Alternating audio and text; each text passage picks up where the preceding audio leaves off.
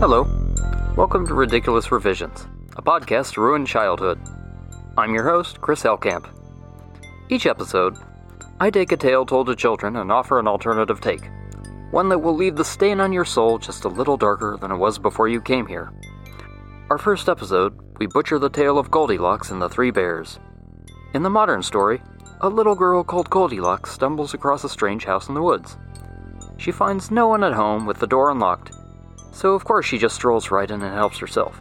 She breaks a chair by sitting in it, eats some porridge left out to cool on the table, and falls asleep in one of the three beds, only to wake up to the inhabitants of the home, a family of talking bears, looking at her. Goldilocks runs away in fear, and that's where the story usually ends. But what if there was more? Does Goldilocks really get away with her wanton acts of vandalism, theft, and trespassing? Let's find out.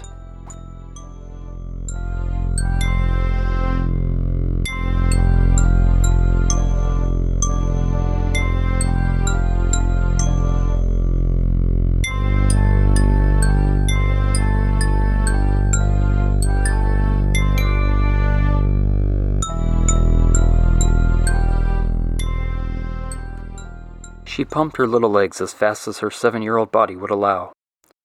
She never knew they were capable of working this hard, but she never felt terror like this before either. She could feel an ache setting in them, telling her to stop. They'd never been asked anything like this of them before, but Goldilocks knew that stopping or slowing down now was out of the question. Her legs needed to give everything they had to give. Her heart hammered at her rib cage, her lungs struggled to keep up with the new demand for air, and her side was starting to ache. Everything she had, and then some, was poured into the effort of getting home. Safe from pursuit. Safe from consequences. Her parents had warned her about wandering too far into the woods from the clearing where their cottage stood, but obedience was not Goldilocks' strong suit. During this latest unapproved and unsupervised adventure, she had found another cottage in the woods, no one was home and the door was unlocked, so her prepubescent, narcissistic brain took that as an invitation to make herself at home. She ate their food, broke a child sized chair, and slept in one of their beds until she awoke to the home's inhabitants standing over her. After the precious few seconds it took for her eyes to focus, the sight of what she beheld filled her with a horror that would continue to wake her screaming from her sleep for the rest of her life. They were hairy, they were muscular. They were bears. And they were angry. She couldn't remember much of the next minute as blind terror set her body to autopilot, but she had somehow escaped her predicament and now found herself running at a breakneck speed through the forest, away from the insanity of what she'd just seen. As she neared her home, the adrenaline started to fade. She ducked behind a fallen tree to catch her breath. In the minutes it took her lungs to stop fighting for air, Goldilocks began to listen for sounds that weren't coming from her. She heard the drilling of a woodpecker. She heard the chirps of other birds. She heard the gentle breeze blowing between the trees and the rustling of the leaves on their branches. She did not hear anything that sounded like an enraged bear in pursuit. She cautiously glanced to the left and the right of her, and finally peered slowly over the trunk of the dead tree. She must have stayed that way for at least ten minutes, looking out into the forest for any sign of movement. Nothing. Nothing was out of place. The only furry thing in her line of sight all that time was a squirrel climbing an oak. Goldilocks began to relax. Her heart slowed back to normal. She had escaped. And the best part? Her parents wouldn't have to know any of this. If they didn't know, she couldn't get in trouble. Sure, she might get a scolding for staying out so late, but that was preferable to whatever punishment they might think up for her if they knew she had been in a neighbor's house without anyone's permission. She got up, dusted herself off, and walked quietly back to her cottage. Goldilocks entered the cottage, quietly closing the door behind her. Both of her parents were there. Her mother, Ava, was at the stove, finishing a stew for dinner. Her father, Werner, back from a day of selling his miracle hair growth slash virility cure in the city, was seated at the table and arguing with Ava. Werner was making his case for using Ava's stew as a poison for rats. Ava replied that, if he wanted something that tasted like actual food, then maybe he could go get a real job instead of relying on a few gullible people to buy his magic tonic. To this, the father responded that Werner Locke's masculinity maximizer would soon get them more money than they knew what to do with, and that she just needed to have a little faith while its marketing gathered steam. They put the matter to rest when they both noticed Goldilocks had entered the room. Mom was the first to put her false smile back on for her daughter. Sweetie, she cooed, where have you been? You were gone for so long. We were starting to worry. Uh, I was just watching the rabbits in the forest and lost track of time, Goldilocks answered in a slightly shaky voice. Never mind that, said Werner. You're here now to help us eat this delicious food your mother made for us. I've been thinking, Goldie, that you're old enough to start getting into the family business. Tomorrow, I'm taking you into town to help me sell my wares. Everyone trusts a family man. Ava shot him a stern look. Goldilocks nodded in quiet approval while she ate her stew. Maybe it would be a good thing to get out of the forest for a bit. The rest of the meal was spent in silence, with mother and father taking turns looking up at one another as if waiting for the other to speak, and then drifting their attention back to the lackluster food in front of them.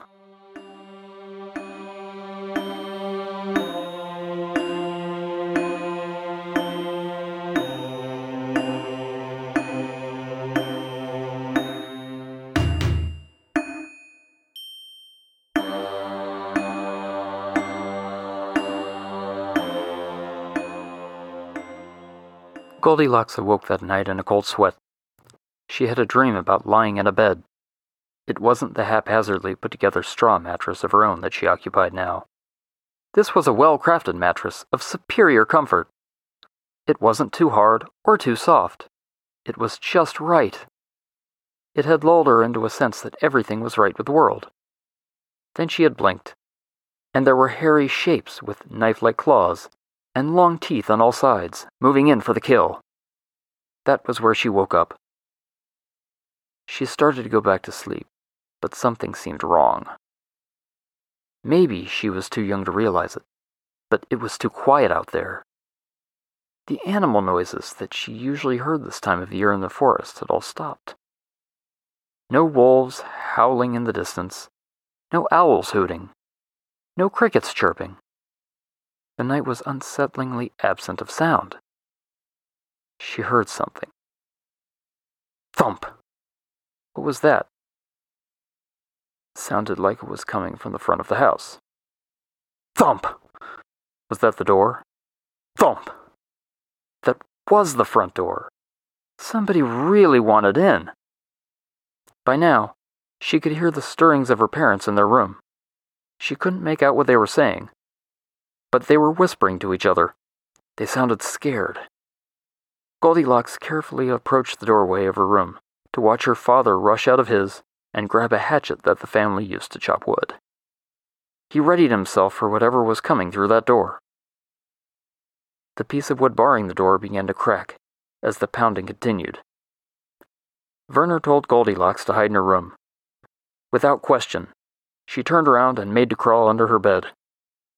As she did so, something crashed through the wooden screen of her window.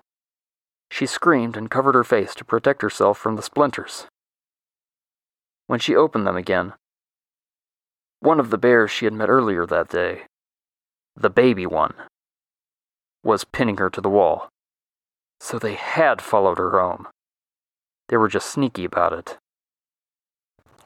Werner heard the commotion coming from his daughter's room and turned to rush to her aid. But before he made two steps in that direction, the smallest bear appeared with her in the doorway. The bear was about the same height as Goldilocks. He held her in front of him, with a claw pressed to her neck. Werner froze in his tracks, unsure what to do. Then he heard another crash and a scream from his bedroom. The mama bear appeared in the bedroom doorway. holding tight onto Goldilocks' mother. Mama Bear stood a good head taller than Werner. Mama Bear stared at Werner with a look of expectation. He dropped the hatchet. Mama Bear then let out a loud growl in the direction of the door, and the pounding stopped. Mama Bear motioned to Werner to cross the room and open the door. Timidly, he obeyed. Waiting for him on the other side was the largest bear he had ever seen Papa Bear. Papa Bear lumbered into the room on all fours before standing up again. On his hind legs, Papa Bear was several feet taller than Werner. Papa Bear grabbed Werner by the arm, digging his claws into the flesh, and dragged him to the center of the room. Mama Bear did the same with Ava. Baby Bear kept Goldilocks in the doorway of her bedroom, where she could see everything. Papa Bear went into the parents' bedroom and returned with the bedsheet. He tore it into strips and used them to bind each human parent's hands and feet together. Mama Bear left Ava with Papa Bear for a moment while she went to get something from outside. She returned with a large cooking pot and placed it on the stove. She lit the fire underneath, and they waited in silence. It was a tense hour as the pot heated to a boil. Goldilocks was confused, but she knew better than to say anything at this point. As the pot heated, she noticed a familiar smell waft through the room. It was that delicious porridge she had helped herself to earlier that day. If they wanted to bring us a meal, there are better ways to do it, she thought. But she would soon realize just how wrong her guess was. In time, the meal was thoroughly heated, and Mama Bear made a nod to Papa Bear. Papa Bear picked Werner and Ava up by their clothes and dragged them forward to the stove. It seemed to dawn on them what was happening. As they screamed for mercy, Werner was the first to have his face shoved into the pot of boiling liquid for several seconds. He returned with his face unrecognizably red and swollen, sobbing in pain. He dropped to the floor. The process was repeated with Ava, and soon, both of Goldilocks's parents lay on the floor, blinded and writhing in agony. Goldilocks attempted to rush over to her parents, but Baby Bear held her in place. Next, Papa Bear grabbed hold of a nearby wooden chair, turned it upside down, and broke off two of the chair's legs. He handed a leg to Mama Bear. The elder bears finally turned to acknowledge Goldilocks's presence. They gave her a single look that seemed to say, This is your fault. Then, Papa Bear brought down the table leg on Werner's ribs. Werner let out a gasp, but never had the chance to get the air back. Mama Bear joined in and cracked Ava in the shin. Goldilocks cried for them to stop. She said she was sorry, that she'd never do it again. She'd do anything for them if they'd just stop hurting her parents. But it was too late for her apologies. The bears had to send a message. They couldn't afford to be disrespected by the humans like this, even if it was just a child.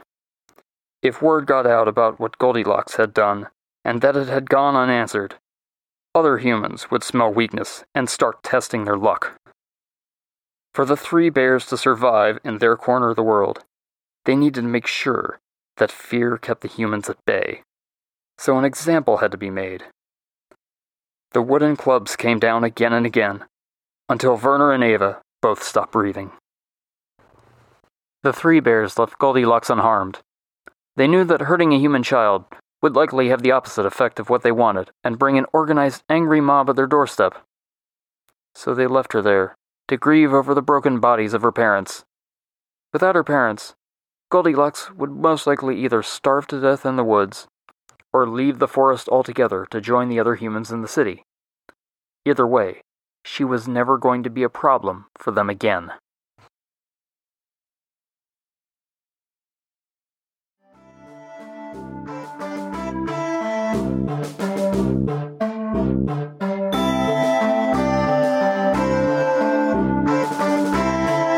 That's it for the first episode of Ridiculous Revisions. This episode was written and produced by me, Chris Hellcamp. The website for this podcast isn't set up yet, but if you have any questions or feedback, send an email to chris at ridiculousrevisions.com. That's C H R I S at ridiculousrevisions.com. I'm also available on Twitter under the username Ridiculous Revs. Thanks for listening.